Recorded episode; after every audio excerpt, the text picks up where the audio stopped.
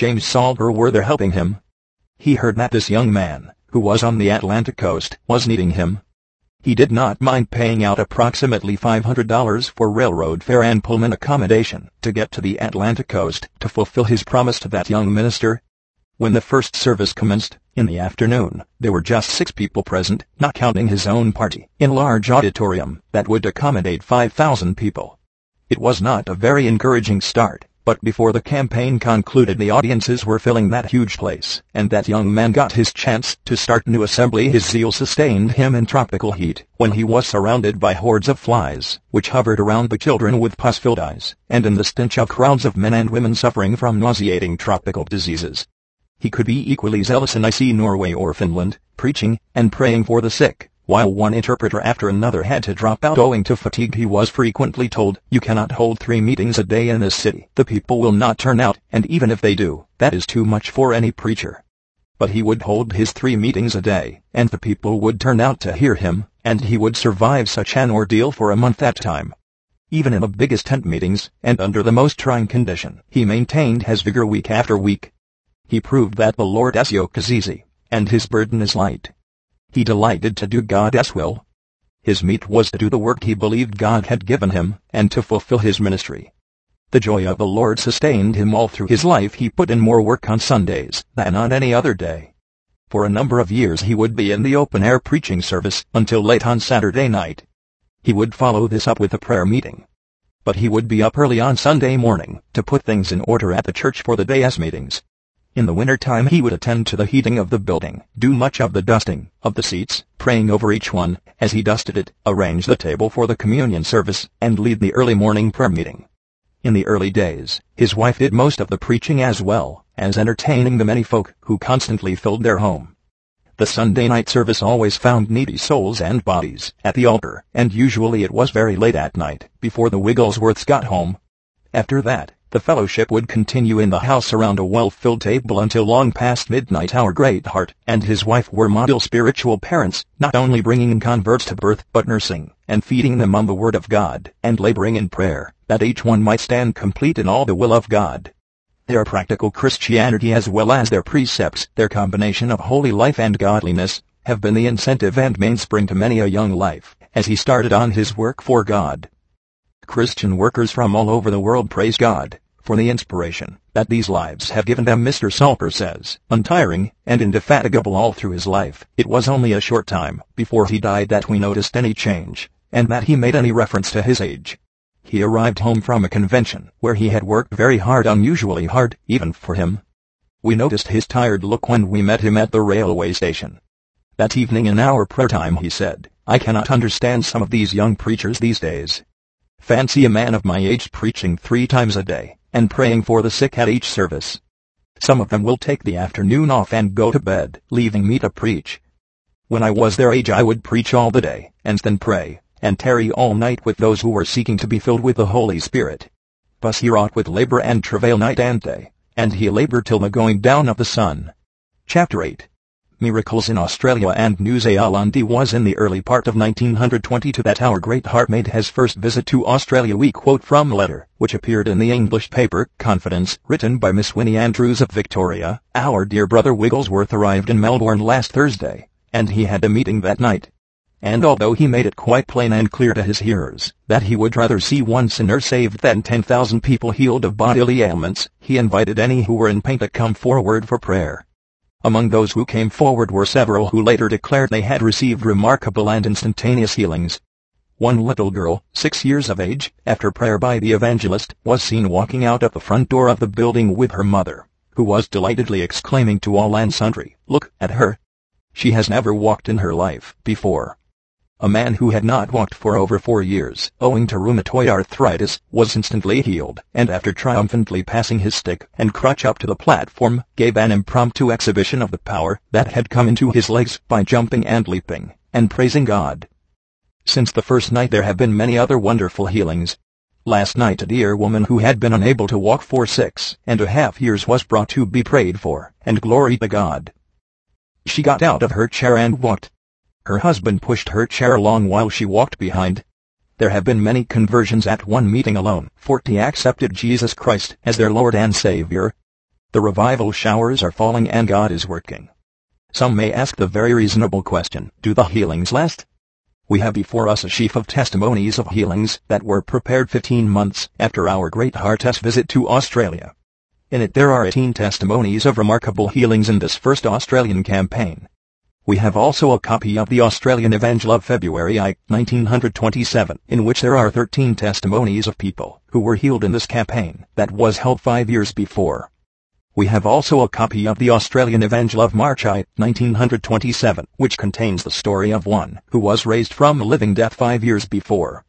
The testimony is so remarkable that we will let it speak for itself. It is written by Mrs. W. E. Brickhill, nee Kathleen Day, of Victoria, at the age of 17 years. From a life of worldliness and sin, I received the Lord Jesus Christ as my own personal Savior, being truly born again. It was a wonderful morn when I awakened with the consciousness that I had passed from death unto life, from the power of sin and Satan, into the glorious liberty of the children of God.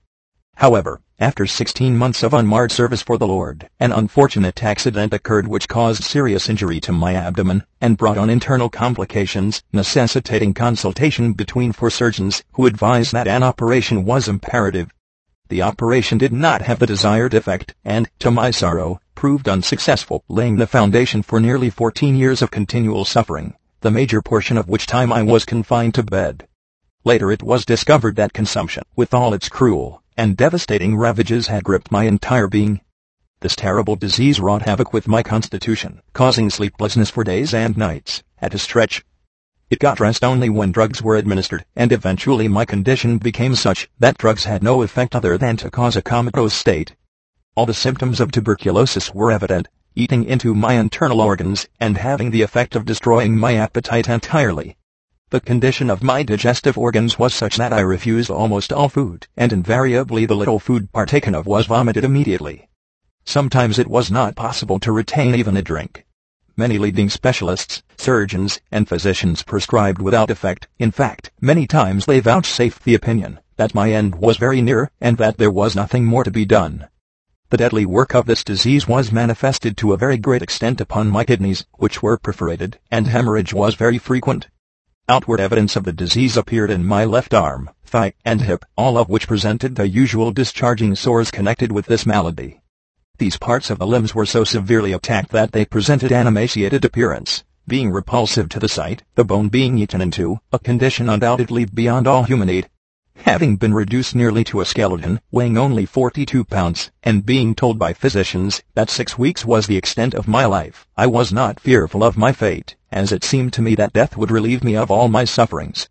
While lying in this dying condition early in February 1922, a ray of light entered my soul through word coming to me that an evangelist from England was holding meetings in our city of Melbourne, and was preaching the gospel of Jesus Christ and his power to heal the sick. This evangelist was Smith Wigglesworth, and it was stated that he would pray for the sick. As the news was conveyed to me, I began to receive faith in God, and expressed a desire that he should come and pray for me at my home, but learned that there were so many demands upon the evangelist as time prayer for me at my home was impossible. The news caused the enemy to discourage me, but, praise the Lord, further faith being received, and being desperately anxious for victory, my parents were consulted, after much pleading to be allowed to be taken into one of the meetings, they reluctantly consented. Therefore, on February 16th, as a very last resort, in my awful condition, I was assisted into one of the Sunday meetings. As the meeting progressed, my faith began to rise, and truly I realized the nearness of God. It was a hallowed time indeed. At length the evangelist was directed towards me, and on ascertaining that it was a consumptive case, he spoke sincerely to me and said, Sister, I believe the Lord will heal you. Fear not, only believe. My eyes saw no man save Jesus. I waited for his divine touch. After being anointed and prayed for, the power of God permeated my whole being, and I was instantly healed. All the pain, weakness, and disease ceased. Hallelujah! My chains fell off. My soul was free. I arose and went forth praising God, realizing a mighty work was done. Immediately after the Lord met me, my first desire was to hasten home and tell how great things had been accomplished in me even. On my return journey I bore testimony of the fact by being able to walk unaided. On arrival at home I acquired a ravenous appetite for food, an unheard of occurrence with me for years. Our household was filled with anxiety for my well-being as they watched me appease my hunger, fearing all the natural consequences from taking food would return, but to their amazement, I thoroughly enjoyed a hearty meal with satisfaction.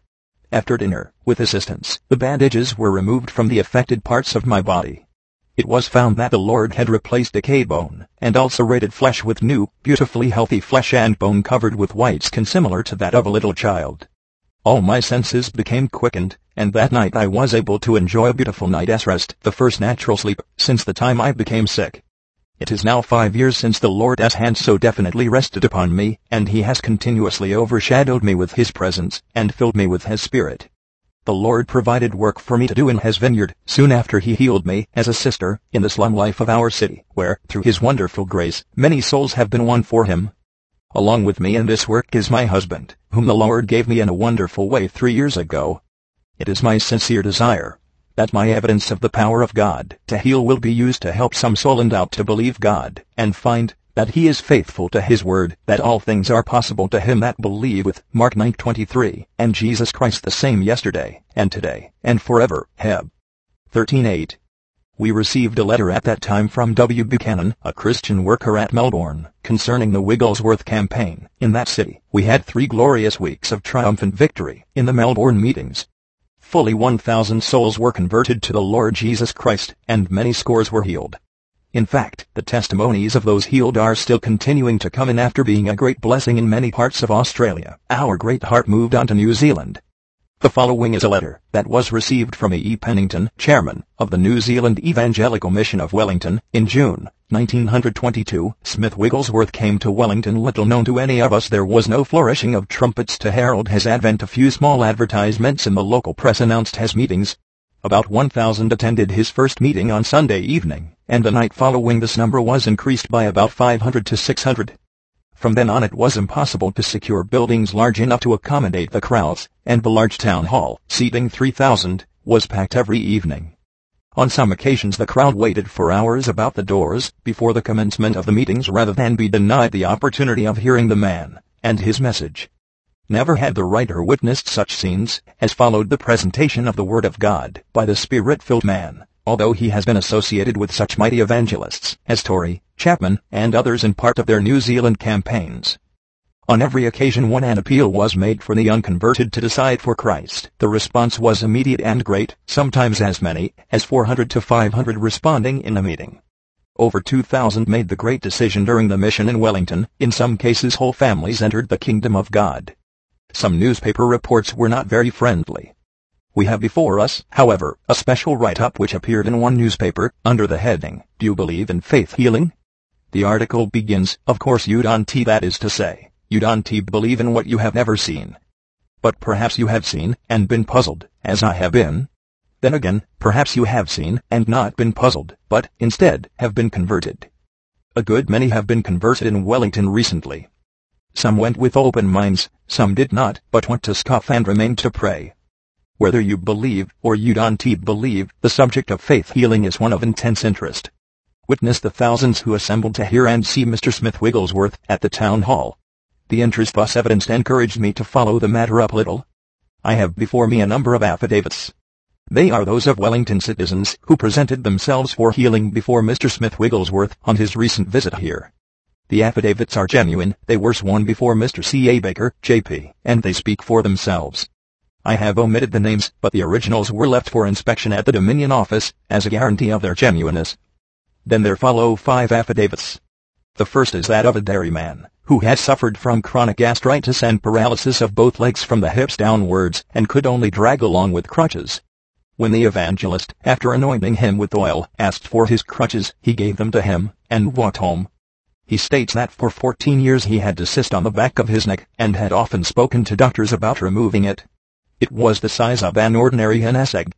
The morning after his healing, when he awoke he found that the cyst had completely disappeared. One of these testimonies is from a girl 20 years of age who, since infancy has suffered from double curvature of the spine.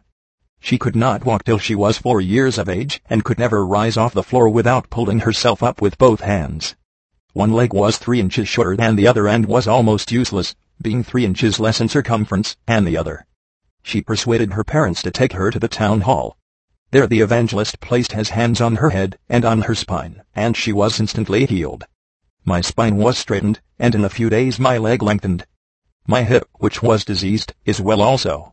The Sunday following my healing I was so eager to attend the mission that, as there was no train, I walked all the way from Nolo to the hall and back, and felt no ill effect whatever. After giving the five testimonies the reporter says, there are several other affidavits of a similar nature, but space will not permit of their publication. Now what do you think of it? Do you believe in faith healing? Or are you still in the ranks of the skeptics? In 1927 our great heart was back in Australia and New Zealand. This time his daughter Alice Mrs. James Salter accompanied him. He held fruitful campaigns in a great many cities. The word was confirmed with signs following.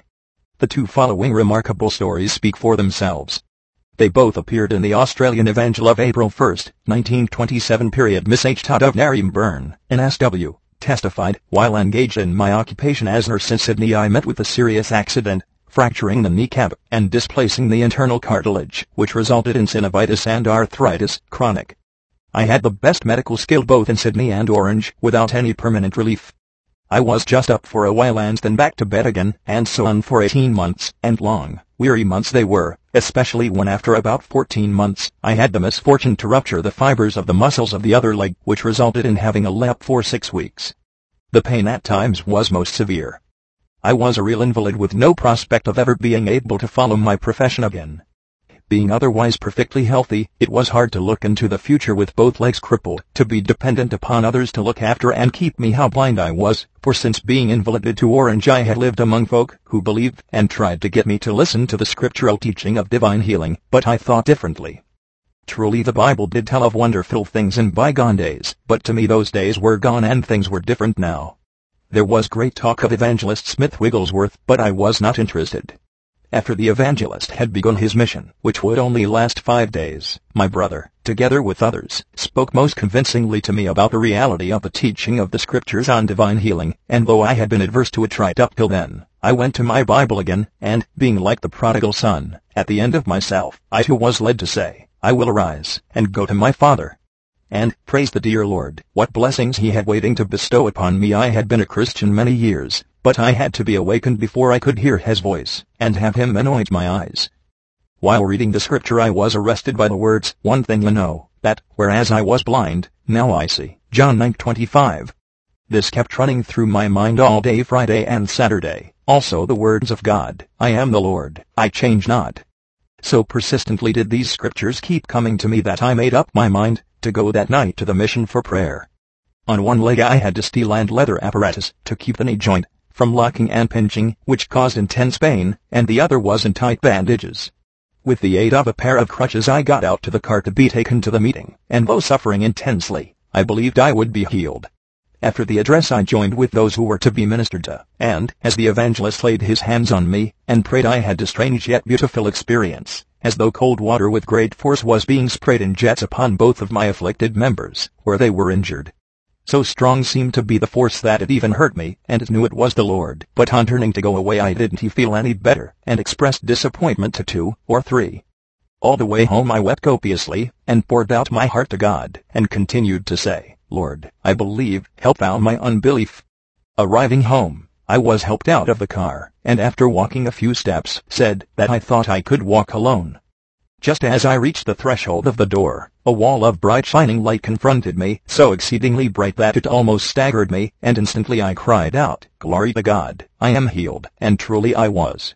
I went through the house praising the Lord, and up and down the back veranda, glorifying God, and walking, as I did before meeting with the accident. Seeing the crutches, I said, Take those back to the kind friend that loaned them to me I shall not want them any more. So the crutches were returned just before midnight. Hallelujah.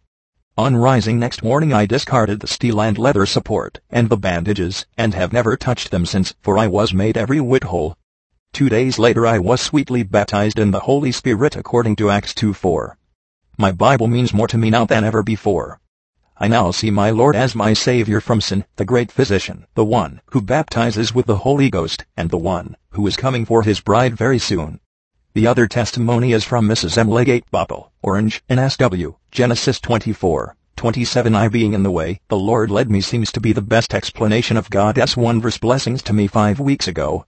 How I did want to go home. My poor heart was in such a state, past all human aid, even the casing was ruptured so that the least move would cause a lump to protrude like an egg. For sixteen weeks I just lay prostrate, and how lovely it was to feel so near home, so often almost through the pearly gates, how real the dawning of that eternal day was to me, and how I just longed to enter right and I was so bent on going home, to glory that when asked if I would like to have Evangelist Wigglesworth pray for me, if I should be here when he came, I said an emphatic no, and I certainly meant it. Such a band of dear friends were praying for me everywhere that I just felt I wanted no more. My mind and my hopes were all centered on things above and not on things here below. How little did I know what wondrous blessings there were here below that I had not even tasted of, that my dear loving Savior wanted me to experience before I should pass through the pearly gates, and how graciously did he work to bring it to pass. Brother Wigglesworth was not expected here for nearly two months, when suddenly dates were altered, and he arrived almost without warning. Of course, this did not concern me, for my fellow invalid, Sister Todd, whose testimony is also given in this chapter, and it had made up our minds that we weren't going to have anything to do with the mission of the evangelist. How true are the Lord's words, my thoughts are not your thoughts, neither are your ways my ways, saith the Lord. Isaiah 55, 8-11. As the mission went on, my friend, who was adverse to the teaching of divine healing, began to search the scriptures afresh to see if these things that were being taught, and which were confidently affirmed by numbers around who believed, were so. She became so convinced of the truth of God, who said, I am the Lord, I change not, that she came into my room saying she intended going to the mission for the laying on of hands and prayer.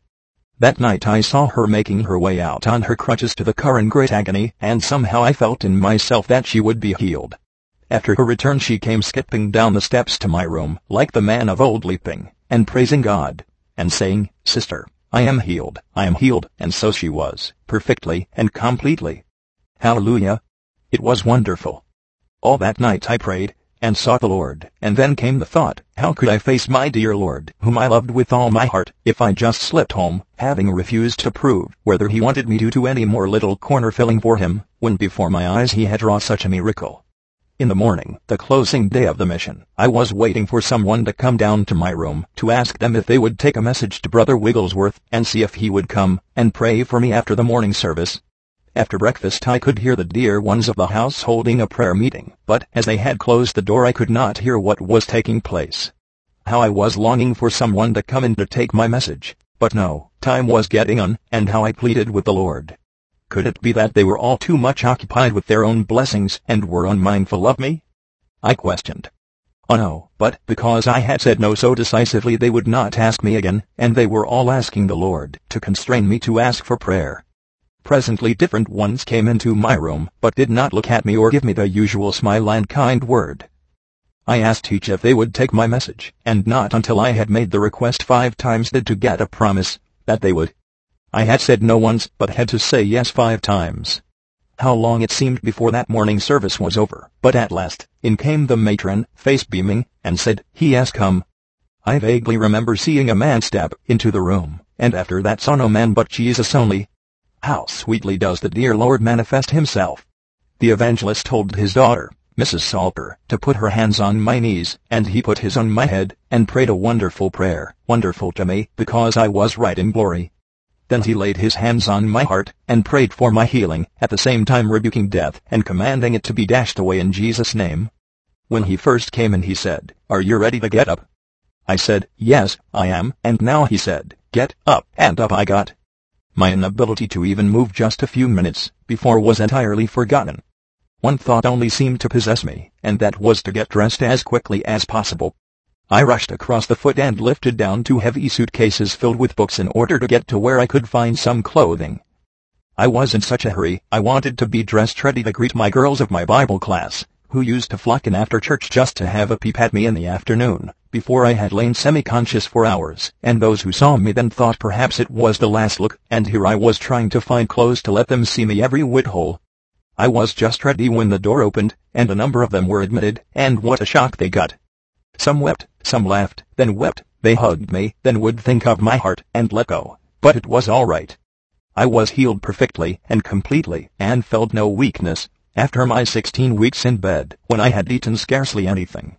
All the while I had lain there I was neither hungry nor thirsty, and would take little sips just to oblige those who brought it to me. Now I wanted my dinner, and a good dinner I had.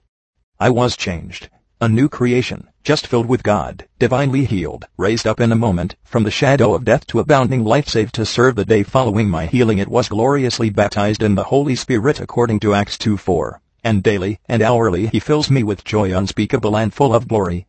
Chapter 9 visits to Switzerland and Sweden in the year 1920 our great heart labored for six months in different parts of Europe. He ministered for a short while in France and then went on to Switzerland. The following account of his labors is part of an address given by Madame de Bat of Paris, who acted as his interpreter in France and in French Switzerland at Chartres. In the French Alps we had a convention. Four ministers came to spy out the land in order to speak against this work of God. But all four are now convinced that this Pentecostal work is truly of God. One cried out, I am under an open heaven. A wagon drawn by oxen drew up at the meeting house, containing a man on a stretcher who had come some distance with faith to be healed. He was suffering with cancer of the stomach and could not eat. In the wagon was a basket of provisions. He was asked what they were for, as he could not eat anything. He replied, No, I cannot eat, but I am going to be healed, and I shall consume these provisions on the return journey. He had simple faith, and of course God met him. I asked one woman going out of the meeting, Are you healed?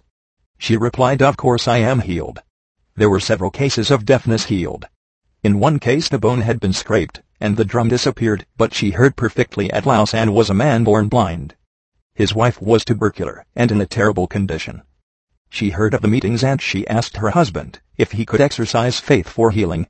He answered her sarcastically, and with obvious unbelief, but they came to the meeting and both were saved, healed, and baptized. Their very countenances changed for the woman had previously had a terribly hard face. The man's case is a case of slow recovery, but his eyesight is coming little by little. There was another man suffering from deafness and rupture. He thought he could not ask for deliverance from two things so asked for the deafness to go. He was healed of both his troubles, there was a child who had a new eye given to him. Also a woman nearly blind was healed. Also there were numbers of cases of lame people who left their sticks behind at Godeville. Three were healed of consumption. One a girl of 19 who was in a dying condition and having severe hemorrhages. God has greatly blessed her. She has received the baptism and gives such a sweet testimony at VV. There was a brother named Zand. He was always hungry and thirsty after God, and going wherever he thought he could learn more of him, he was among the open brethren. He said, I am not satisfied that I have received the baptism of the Holy Spirit at conversion I lack something. When he made the statement his brethren thought he was a heretic and told him to clear out. He said, that is what I am going to do. He came and was baptized in the Spirit. Here there is a band of fine young men, and they have good open-air meetings. Four of them went up the mountain and began to pray. Some passers-by began to stone them. They went deeper into the wood, and prayed, until morning all four receiving the baptism, in the Holy Spirit at Morges we had a convention. A man was brought in a wheelchair, who had not walked for several years. His healing was just like that of the man at the beautiful gate. He leaped, and jumped, and he walked home followed by a boy wheeling the chair, and a crowd of boys, who all knew that he had been healed. Another was healed of a nervous breakdown. He went to a doctor who told him to go and return thanks, because he was cured. At Geneva 300 came out for salvation. God blessed in a similar way in the part of Switzerland, where German is spoken at Neuchâtel, God marvelously moved. One who had a wonder FUL baptism repeated all the Sermon on the Mount. Another, under the inspiration of the Spirit, spoke Italian and German, whereas French is the language spoken in Neuchâtel speaking. Of his visit to Switzerland, our great heart says that it was wonderful to see the Spirit of God brooding over the people, as he spoke through an interpreter. A woman with a cancer on her nose and the upper part of her face came forward to be prayed with. He had her stand right in front of the people and said to them, Look at her. She will be here tomorrow night, and you will see what God has done for her. He prayed for her, and she left the meeting. The next night she came back, and it was seen that the cancer had gone, and there was new skin on her face. There was another case of a woman whose face was in a terrible condition through some disease she had contracted. She was prayed for, and the next day she appeared with an entirely new skin, and she had a radiant complexion. A young man came to the meeting to ridicule, but he was stricken down and could not speak. Wigglesworth commanded the evil spirit to come out of him and he was loosed. At another meeting three insane people were sent and put in the front row with a view to creating a disturbance. Wigglesworth, in the name of Jesus, commanded the demons to keep quiet, and there was no further trouble one day. When he was in Switzerland two policemen were sent to arrest him on a warrant that he was healing the people, without a license. They went to the house of the minister of a Pentecostal assembly at Godeville. He said to them, Mr. Wigglesworth is away just now, but before you arrest him I would like to show you one result of his ministry in this place. He took the two policemen down to the lowest quarter in the town to the house of a woman whom they had arrested time and time again for drunken brawls, a woman who spent most of her time behind prison walls. This minister said, This woman came to one of our meetings in a state of drunkenness. While she was there in this condition, Mr. Wigglesworth laid his hands on her and asked God to deliver her. Her body was broken out in two places with terrible sores, but God has healed her and delivered her from drunkenness. The woman spoke for herself and said to the policeman, God saved my soul at that time, and from that moment I have not had the slightest desire for liquor. The police officer said, we refuse to stop this kind of work. Somebody else will have to arrest this man. And nothing further came of it one day. In the city of New Neuchâtel, a dentist, Dr. Emil Lance, came to the meeting. He thought in his heart, I believe this man is a fake. He is preaching divine healing, and yet he probably has a set of artificial teeth. After the meeting I will go up to him, and ask him to open his mouth. If his teeth are artificial I will expose him, as a deceiver. So at the end of the meeting, the dentist asked Wigglesworth to open his mouth for him to look at his teeth. He was amazed, as he later testified, to see the most perfect set of teeth that he had ever seen in anyone's mouth. Smith Wigglesworth had faith in God, that he would keep every one of his teeth, and the Lord preserved them so that he had all his own teeth at 87 years of age. Dr. Lantz was convicted, and began to trust the Lord himself. Some years later, speaking in London, he said, We have seen great things in Switzerland, in the past three years, and many new gatherings have been raised up in both French and German Switzerland, through the ministry of Mr. Smith Wigglesworth. Many, many of our people have received the great Pentecostal blessing of the baptism of the blessed Holy Ghost with signs following, and we are deeply grateful for this. Two years ago in Bern, we had only 15 to 20 coming to the meetings. Today we have a great gathering and a beautiful hall. The young folk meet in the open air and preach the glad tidings of deliverance from sin and the baptism in the Holy Ghost. Every Sunday night there is a great open-air meeting in the center of the town. Many have been saved and healed and baptized in the Holy Ghost. Mr. Wigglesworth told us, in Switzerland I was put into prison twice. But praise God, I was brought out all right. One officer said to me, I find no fault with you. You have been a great blessing to us here in Switzerland. In the middle of one night they said to me, you can go. I said, no, I'll only go on one condition, that every officer in this place gets down on his knees, and I'll pray for you. A woman in Neuchâtel had suffered with Durnouts in the kidneys for many years. She had had many doctors but they gave her no permanent relief. She went to a hospital in Bern, to be operated upon but the doctors found seven tumors, and said it was impossible to operate. She heard of the meetings and came to be ministered to. She fully recovered and was baptized in the Holy Spirit. She had the joy of giving her son, who was saved in the meetings and called of God, to go to the mission field in Congo Belgium and Africa. Danish lady, Madame Lewini, who had formerly graced the stage in Denmark but later became a missionary, writes of being with him in three months of campaigns in Sweden and Denmark. This is her record, it was a time of visitation from on high. I dare to say, that hundreds of people received the Lord Jesus as their Savior, thousands were healed of all kinds of diseases, also thousands of people awoke to a new life, and many received the baptism of the Holy Spirit, as on the day of Pentecost. For all this we give glory to the Lord Jesus. Here are a few examples of miracles my eyes have seen. I will begin with the first meeting I attended. It was in Örebro, Sweden. I came to seek help for myself, being worn out by long unbroken service in the Lord's work, on the second day there was a meeting for healing. After the preaching service hundreds of men and women came for a touch of God, and glory to God. We were not disappointed. As hands were laid upon me the power of God went through me in a wonderful way. I was immediately healed. It was wonderful to notice, as the ministry continued, the effect upon the people, as the power of the Lord came over them. Some lifted their hands crying, I am healed. I am healed. Some fell on the platform overpowered by the power of the Spirit, and had to be helped down. A young blind girl, as she was ministered to, cried out, Oh, how many windows there are in this hall! During the three weeks the meetings continued the great chapel was crowded daily, multitudes being healed, and many saved. The testimony meetings were wonderful. One said, I was deaf, they prayed, and the Lord healed me. Another, I had consumption, and I am free. And so on. At the smaller hall was set apart for those seeking the baptism of the Holy Spirit. Did the Holy Spirit fall upon them? Of course he did. Here also many were healed. There was a young man whose body was spoiled because of sin, but the Lord is merciful with sinners. He was anointed, and when hands were laid upon him the power of God went marvelously over him. He cried, I am healed. He broke down and cried like a little child, as he confessed his sin. At the same moment God saved him. He went into the large hall and testified that the Lord had saved him, and healed him. At Stockholm at nearly every meeting the crowds were unable to enter the building, but they waited off an hour an hour for a chance, if any left the building, to step into the place. Here a man with two crutches, his whole body shaking with palsy, was lifted onto the platform. He was anointed and hands were laid upon him in the name of Jesus Christ. He continued to shake. Then he dropped one crutch, and after a short while the other one.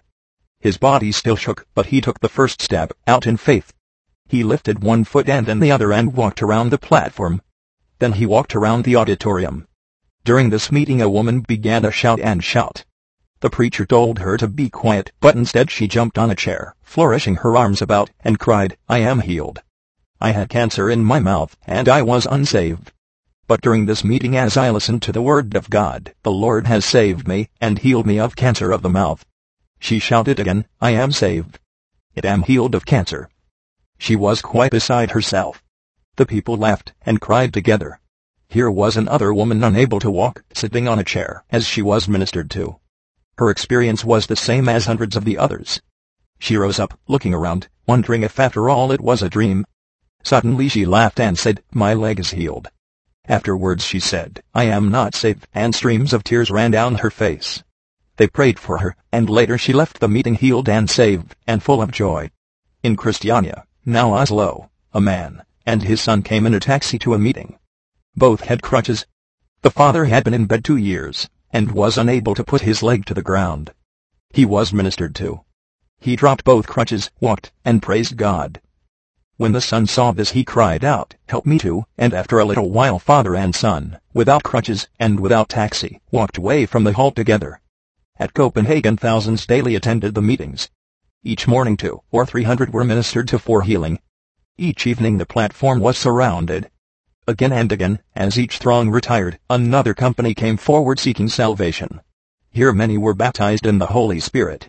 The testimony meetings were wonderful. Our great heart wrote a letter from Christiania, of the great crowds that flocked to the meetings.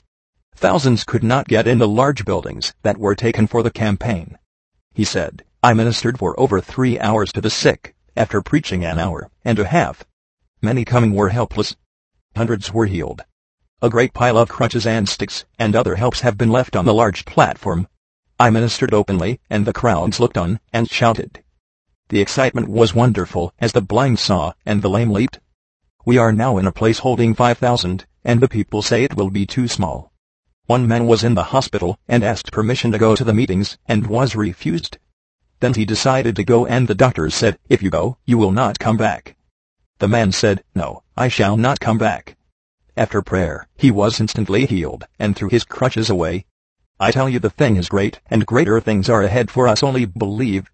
Speaking afterwards of his work in Sweden Mr. Wigglesworth said, When I was in Sweden the power of God was mightily upon me it was there that I was apprehended for preaching, and for praying for the sick. The Lutheran churches and the doctors rose up like an army against me, and had special audience with the king to try to get me out of the country. It was in Sweden that I was escorted out by two detectives and two policemen because of the mighty power of God moving among the people. But beloved, it was lovely. One of the nurses in the king's household came and was healed of a leg trouble I forget whether a broken thigh or a dislocated joint. She went to the king and said, I have been so wonderfully healed by this man. Do you know I am walking all right now? Yes, said the king. I know everything about him. Tell him to go. I do not want him turned out. If he goes out, he can come back, but if he is turned out he cannot come back. I thank God I was not turned out, I was merely escorted out. The Pentecostal people went to see the police to see if I could have a big meeting in the park on a Monday following Whit Sunday. the anniversary of Pentecost. The police officer said, there is only one reason why we could refuse him, and it is on this line. If that man puts his hand upon the sick in the great park, it would take 30 more policemen to guard the situation. But if he will promise us that he will not lay his hands upon the people, then we will allow you to have the park. They came and asked me, and I said, promise them that I will fulfill their wishes. I knew that God was not limited to my laying hands on the people. When the presence of the Lord is there to heal it does not require the laying on of hands. Faith is the great operating factor. When we believe God, all things are easy. They built a platform where I could speak to thousands of people. I prayed and said, Lord, do you know the situation? You have never yet been in a fix where you could not handle the situation. Show me what can be done for this poor and needy people without having hands laid upon them. Show me. To the people I said, all of you that would like the power of God to go through you today healing everything, put your hands up. Thousands of hands went up. I sent up a cry, O Lord, show me, and he told me as clearly as anything to pick a person out that stood upon a rock. That park was a very rocky place. I told them to put their hands down except this person. To her I said, tell all the people what are your troubles. She began to relate her troubles. From her head to her feet she was so in pain that she felt if she did not sit down nor lay down she would not be able to go on. I said to her, lift your hands high, I then said, In the name of Jesus I rebuke the evil one from your head to your feet, and I believe God has loosed you. Oh, how she danced, and how she jumped, and how she shouted that was the first time that God had revealed to me that it was a very simple matter for him to heal without the laying on of my hands. I said to the sick people, now each one lay hands on yourself, and when I pray God will heal you. We had hundreds healed that day, without my touching them and hundreds were saved. Our God is a God of mighty power, Oh, how wonderful, how glorious, and how fascinating it is that we can come into this royal palace of faith and of power. We have a great God. We have a wonderful Jesus. I believe in the Holy Ghost. Chapter X His Secret of Spiritual Strength Many will ask, had Smith Wigglesworth any spiritual secret? Wherein did his great strength lie?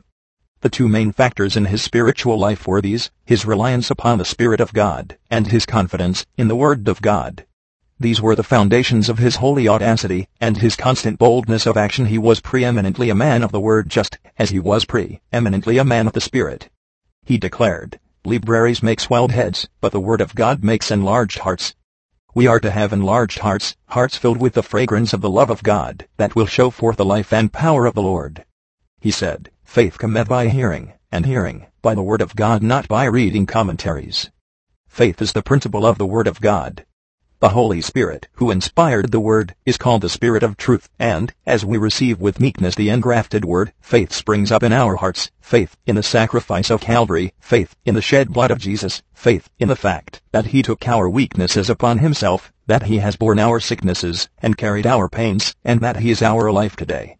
The Word of God is living, and powerful, and in its treasure you will find eternal life. If you will dare to trust this wonderful Lord of life, you will find in Him everything you need. He frequently said, I have never read any book but the Bible. A critic who heard him say this, wrote saying, How is it that this man, who says he has read no book but the Bible has been guilty of writing a book? For we see his book, Ever-Increasing Faith advertised in the columns of the Pentecostal Evangel. We wrote back to that good man and said, Smith Wigglesworth was not guilty of writing that book.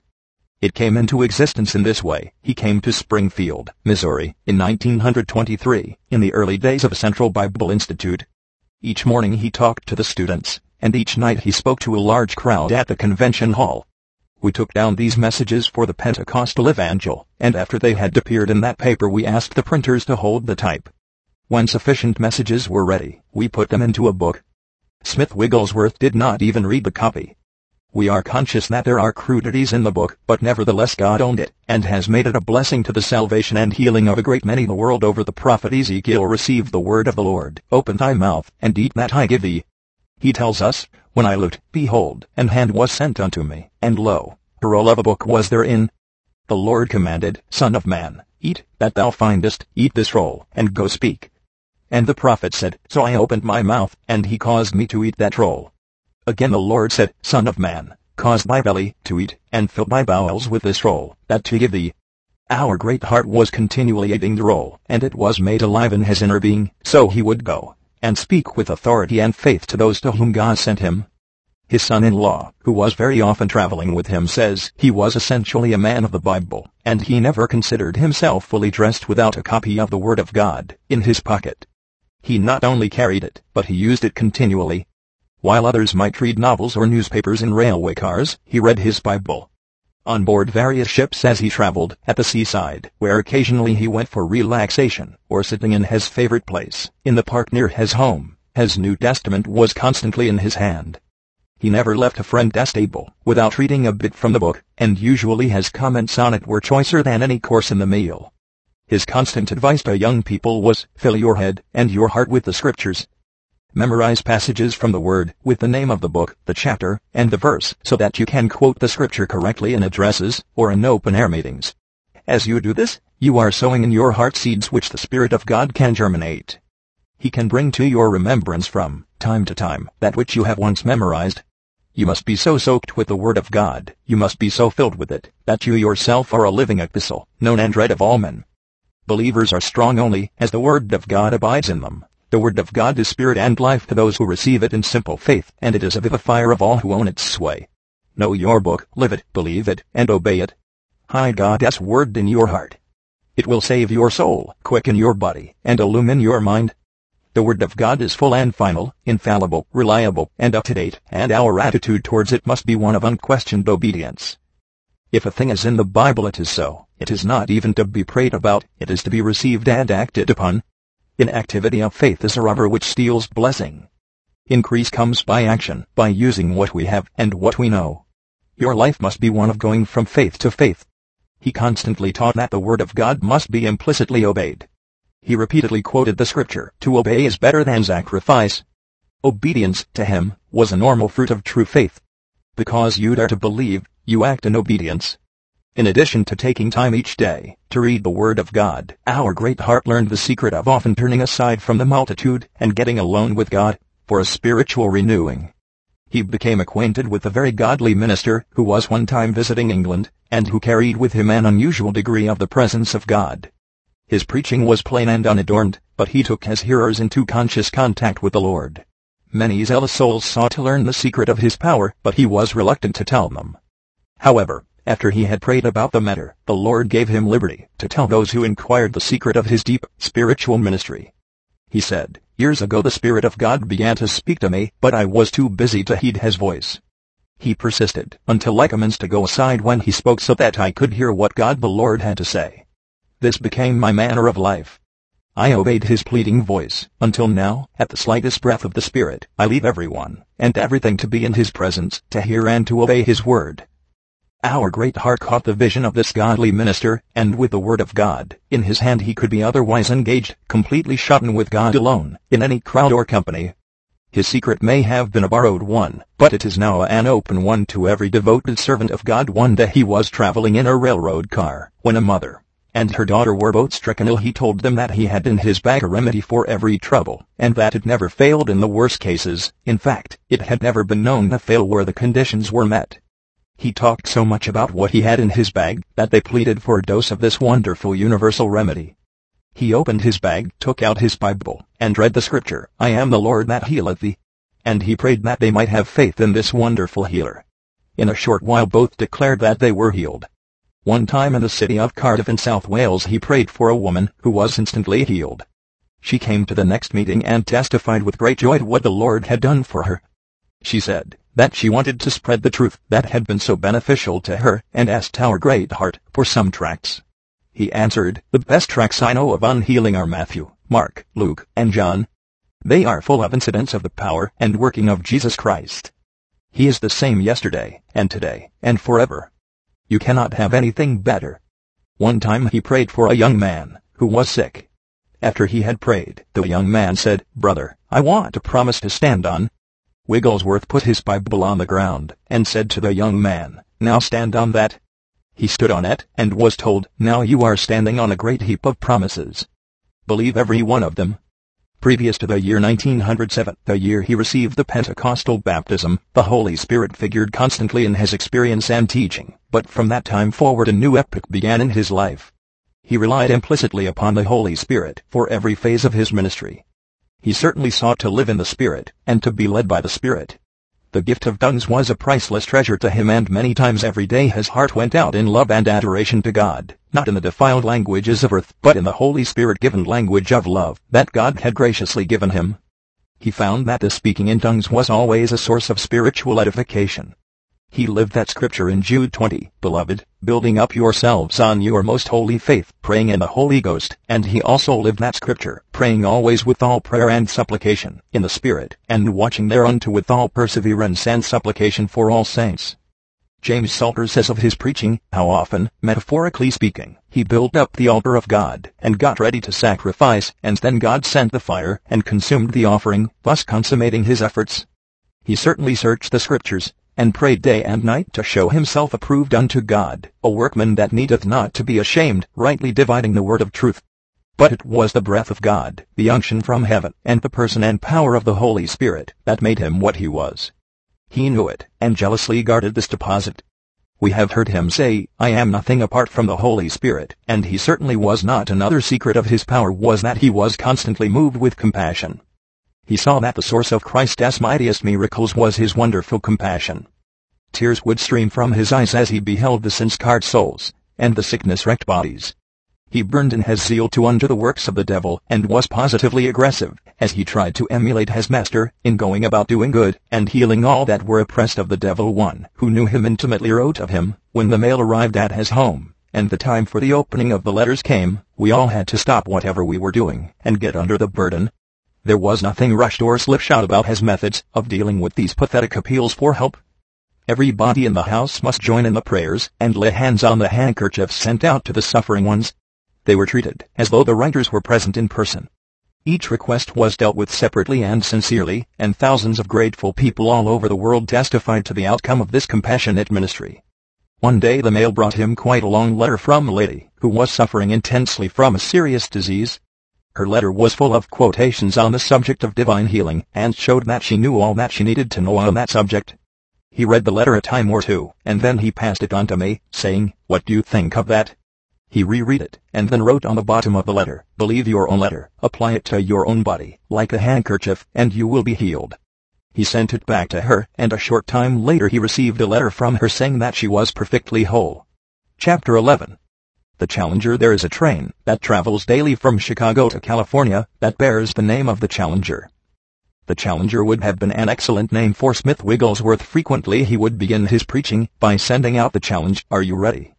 What for? Ready to believe God. Ready to catch the vision of what God has for you. Ready to enter right into God's plan for you today. For himself, he was always Wigglesworth the ever ready Paul sent a letter to the citadel of the Caesars, declaring, I am ready to preach the gospel to you, that are at Rome also, Rom. 115.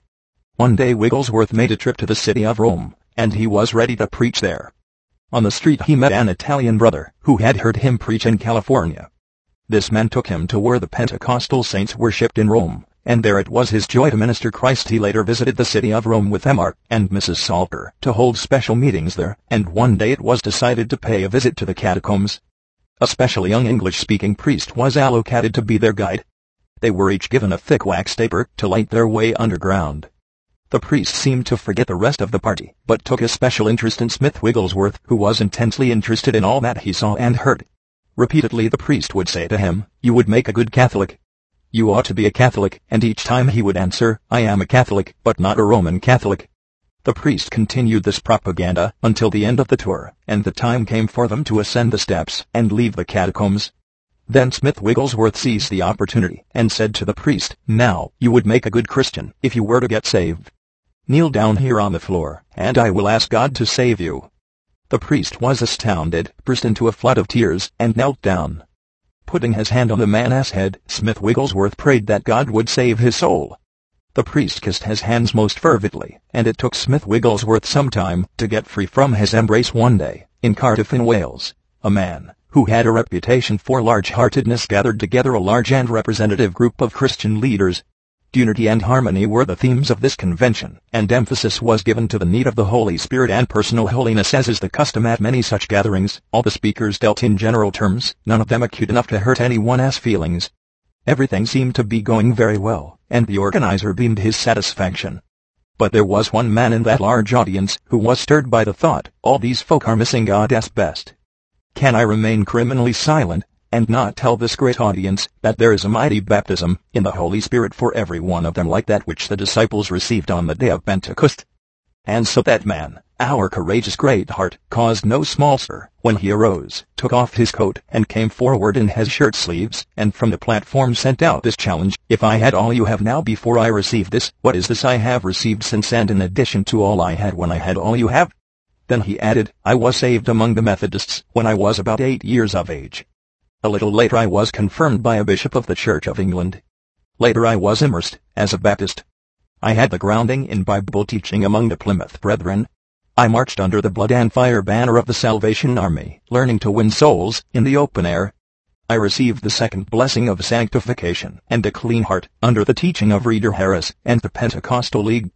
I claimed the gift of the Holy Spirit by faith as I waited ten days before the Lord. But in Sunderland, in 1907, I knelt before God and had an Acts 2-4 experience. The Holy Spirit came, and I spoke with new tongues, as did the company in the upper room. That put my experience outside the range of argument, but inside the record of God's holy word.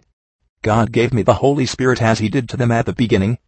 I want harmony, unity, and oneness, but I want them in God's way. In the Acts of the Apostles, speaking with new tongues was the sign of the infilling and outflowing of the Holy Spirit, and I do not believe that God has changed his method. A tense atmosphere filled the building, and the chairman hurriedly brought the meeting to a close. But Smith Wigglesworth had sent out his challenge. He felt that the Pentecostal testimony was worth standing for, and as always he fought a good fight, a fight for the distinctive testimony of the Pentecostal believers. He felt that the Pentecostal heritage must not be bartered for a mess of pottage.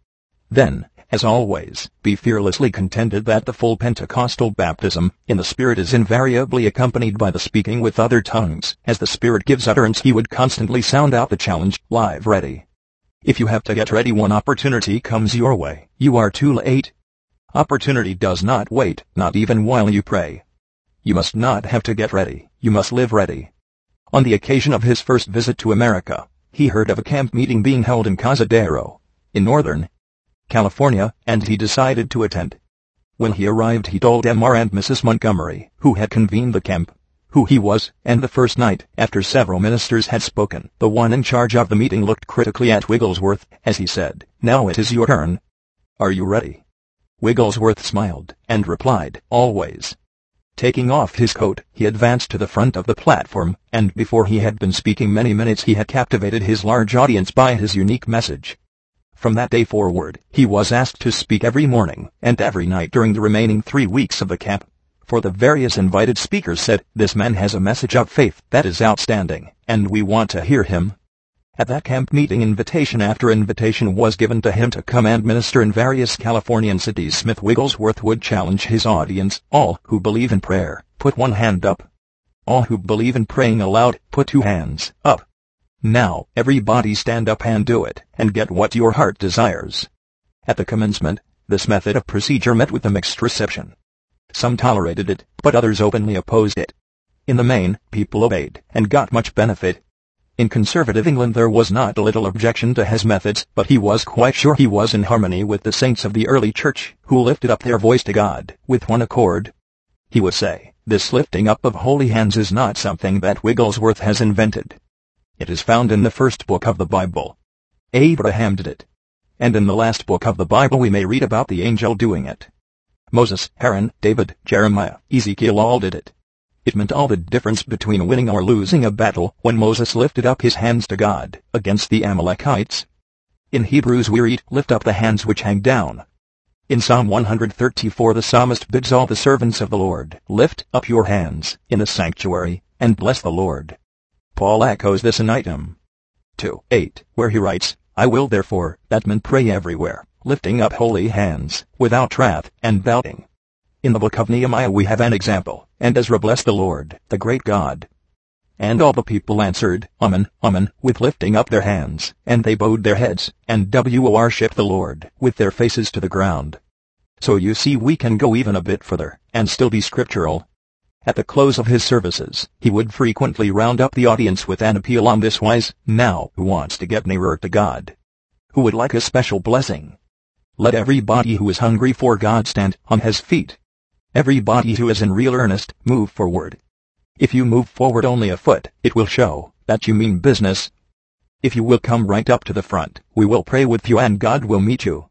The people would flock to the front. He would exhort them who will lift up his hands in faith and ask God for something.